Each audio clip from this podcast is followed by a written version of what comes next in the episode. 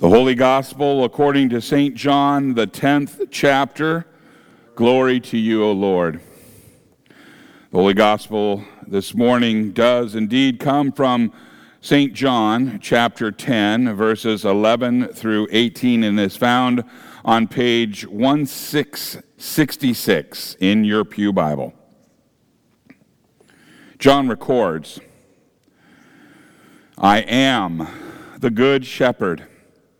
The Good Shepherd lays down his life for the sheep. The hired hand is not the shepherd and does not own the sheep. So when he sees the wolf coming, he abandons the sheep and he runs away. And then the wolf attacks the flock and scatters it. The man runs away because he is a hired hand and he cares nothing for the sheep. I am the good shepherd, and I know my sheep, and my sheep know me. Just as the Father knows me, and I know the Father, and I lay down my life for the sheep. I have other sheep that are not of this sheep pen. I must bring them also. They too will listen to my voice, and there shall be one flock and one shepherd. The reason my Father loves me is that I lay down my life only to take it up again. No one takes it from me, but I lay it down of my own accord. I have authority to lay it down and authority to take it up again. This command I received from my Father. This is the gospel of the Lord. Praise to you, O Christ. You may be seated.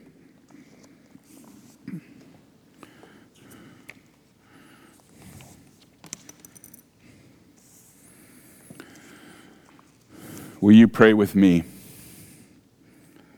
May the words of my mouth and the meditation of all of our hearts be acceptable in thy sight, O Lord, our rock and our redeemer. Amen. In the name of Jesus. When Jesus uses word pictures like parables or metaphors or other figures of speech, he often represents God as someone eccentric, someone that isn't the norm of how we would expect them.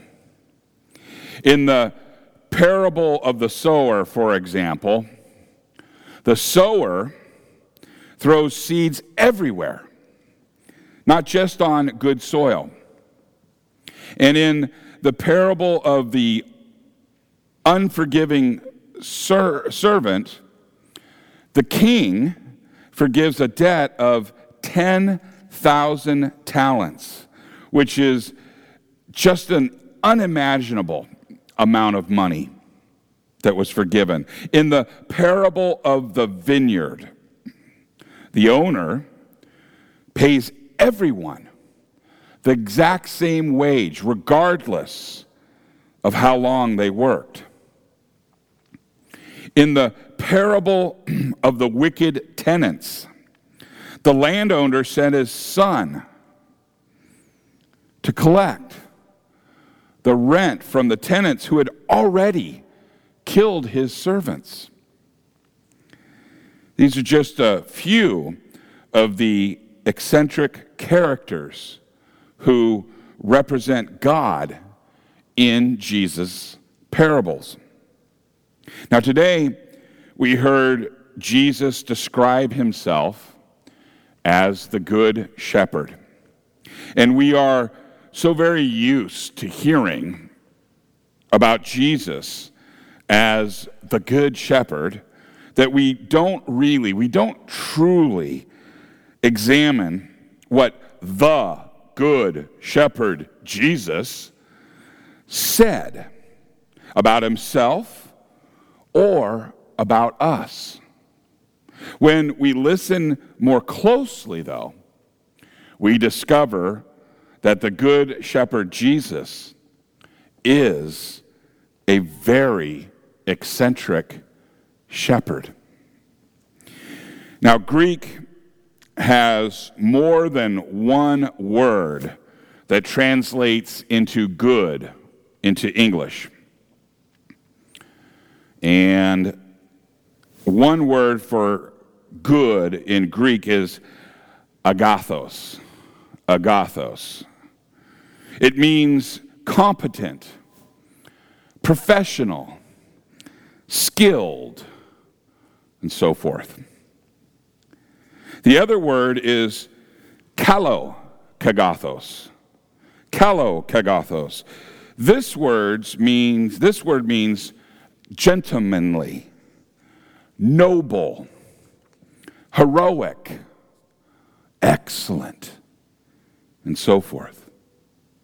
So when Jesus refers to himself as the good shepherd, he means that he is the excellent, noble, and heroic shepherd. He is not merely competent, professional, or skilled. This kind of shepherd would seem very eccentric to the average shepherd in the first century Israel. So let me explain. Shepherds in the first century Israel were not raising flocks full of beloved pets. No, they, they exploited the sheep. They used the sheep primarily for wool, for mutton, and for sacrifices. And the reason they watched over the sheep was not because they so loved the sheep, but because the sheep were their source of income, their source of living. They had families that needed food and clothing and shelter. And the sheep were the source of those things. So when a predator began stalking the flock, the sheep or the shepherd was not really concerned for the sheep directly. What he was concerned about, his motivation was that the predator was trying to take food from his table and clothes off of his and his family's backs. The predator was affecting his income, which was affecting the family's ability to live. And when a shepherd was good or competent, his sheep were healthy so that they produced plenty of wool, or so that they gained plenty of weight. And when it came time to sell, to sell them for slaughter. Shepherds have always defended their flocks from predators. They don't do it because they love the sheep. They kill or drive off the predators because they want to provide for their families. And a shepherd might get killed by a predator, but it is an accident. And he does not go down without a fight. He most certainly does not willingly lay down his life for his sheep. We just heard Jesus describe himself as the Good Shepherd. That is, the noble, heroic shepherd. He said, I am the Good Shepherd.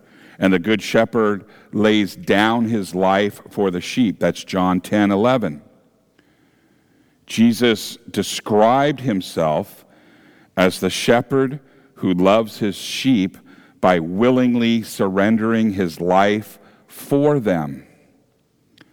And this is what sets Good Shepherd Jesus apart from all other shepherds. Now, we can place all religions into one of two categories.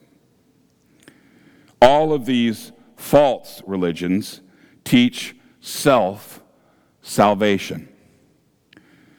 They say you must do something in order to provide all or part of your own salvation. There are a wide variety of activities in these religions that a person can do to help get them there. They take the form of meditations or quests or self punishment or fasting or right thinking or right talking or self improvement or moral character, and on and on and on. But they all come down to, they all boil down to you saving yourself. The true religion, Christianity, is the only religion where God takes on human flesh. And then he declares that he will surrender his life in order to save his creation. And further, the regular, plain vanilla, economy class shepherd who is merely a competent shepherd, cares for his sheep because of what he can get from the sheep that is, food and clothing. But the good shepherd, Jesus, does not need anything from the sheep. He defends the sheep with his life simply because he loves his sheep.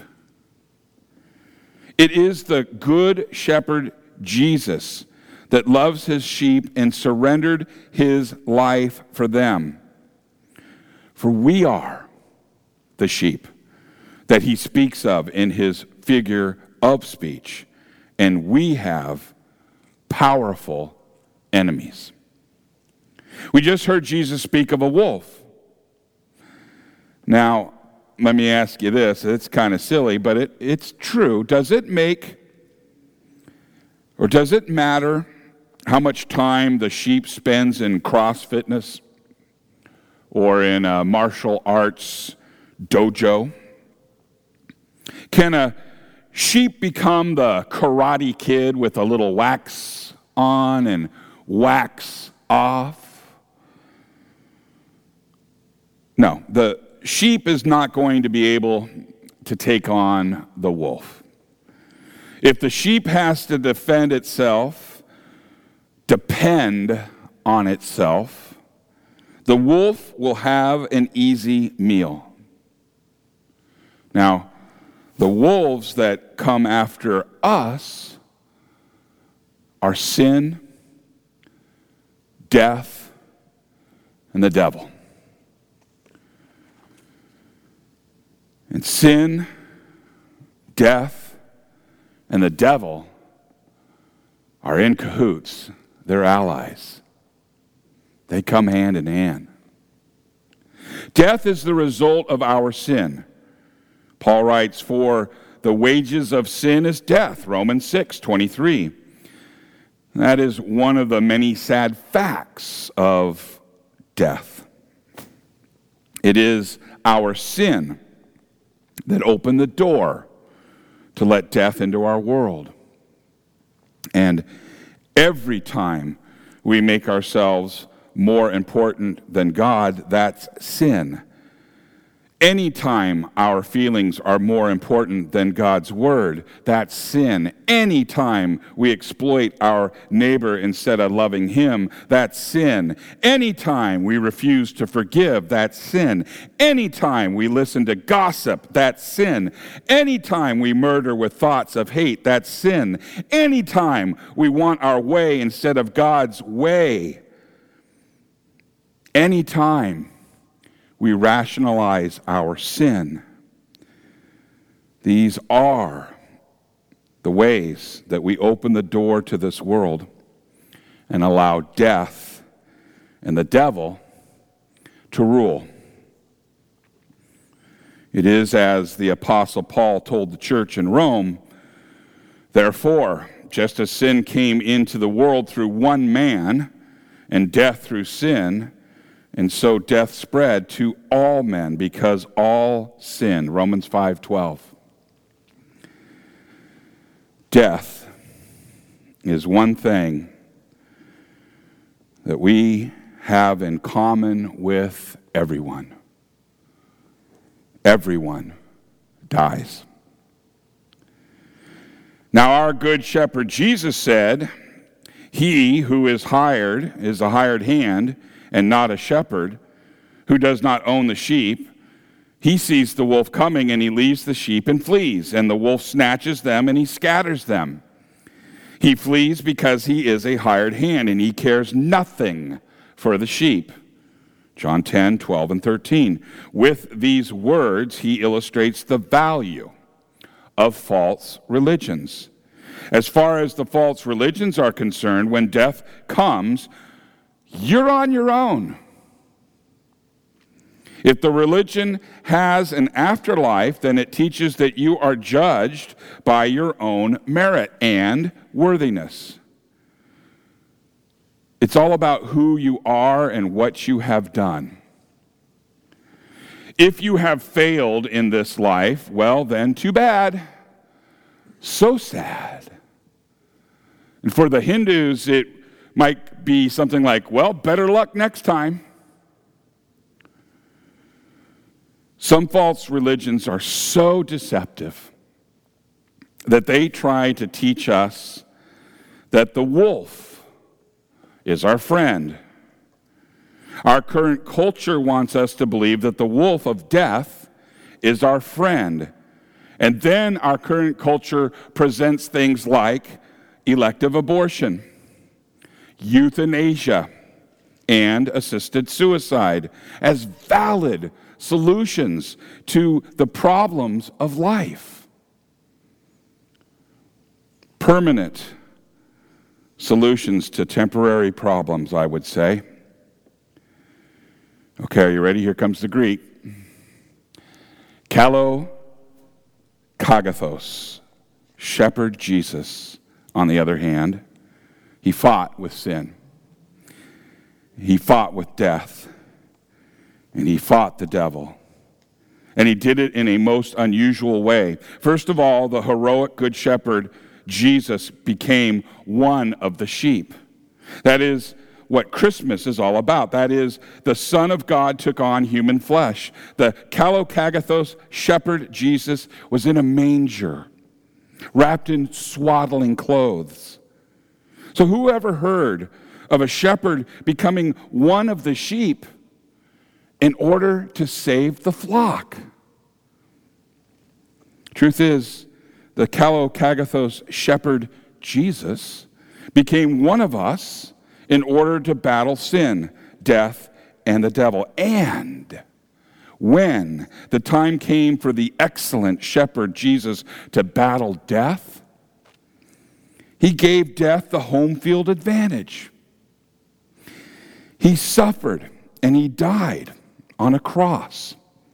And as he hung on the cross, our most excellent shepherd, Jesus, endured the eternal punishment that our sins deserved. And instead of leaving us to face the wolf of death by ourselves, he faced death for us. He faced the death of this world and the eternal death of hell. Good shepherd Jesus faced all this so that we can be sheep in his eternal flock. The Good Shepherd Jesus has a special message for us in the gospel that we just heard. He said, I have other sheep that are not of this fold. I must bring them also, and they will listen to my voice. So there will be one flock and one shepherd. John 10 16. Since Jesus told these words to the Jews who were listening to him at that time, these words inform them that Jesus has sheep that are not part of the Jewish flock. That means that we, the Gentiles, are also sheep in his flock. The entire flock of the excellent, noble, and heroic shepherd Jesus is the holy Christian church that has both Jews and Gentiles in it. This means that the excellent, noble, and heroic shepherd Jesus laid down his life for all people in all times and in all places. Jesus, the excellent, noble, and heroic shepherd, is for everyone. He laid down his life for you. The excellent, noble, heroic shepherd Jesus proclaimed that he will lay down his life for the sheep. And in the gospel, he said this many times. As we work through this gospel, we hear him say it even more. He said, I lay down my life, that I may take it up again. And no one takes it from me, but I lay it down of my own accord. I have authority to lay it down, and I have authority to take it up again.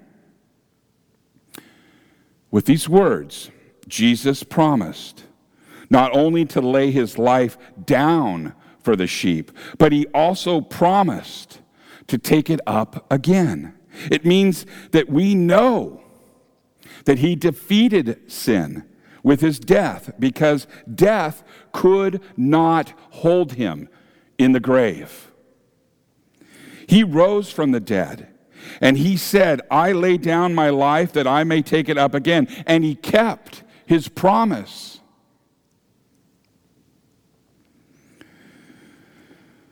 Your shepherd, Jesus, your shepherd, Jesus, rose from the dead, and the disciples saw the holes of the nails in his hands and his feet.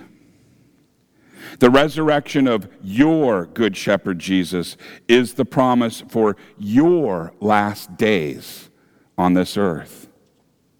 The day will come when the wolf of death will eat you and me, but we will not stay dead. Instead, our good shepherd Jesus will come on the last day and bring us all back to life. And on that day, the heavens will pass away with a roar, and the heavenly bodies will be burned up and dissolved. 2 Peter 3 10. And then there will be new heavens and a new earth in which righteousness dwells. 2 Peter 3 13. All of us, all of us who believe will come together as one flock. We will share in the joy of eternal bliss. We will share in all the blessings that the Good Shepherd Jesus earned for us when he laid down his life for us. And then, we will live forever with him, where there will be one flock and one shepherd. In the name of Jesus, amen.